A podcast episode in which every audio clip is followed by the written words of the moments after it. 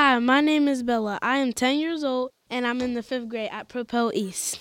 Other people would describe me as, as mean sometimes because if someone is rude to me, I would be mad at me. I am the kind of person who likes to do a lot of things at once, but it's hard. In my free time, I like to play with my dog. Foxy is her name. Something I know how to do really well is flips. I love flipping.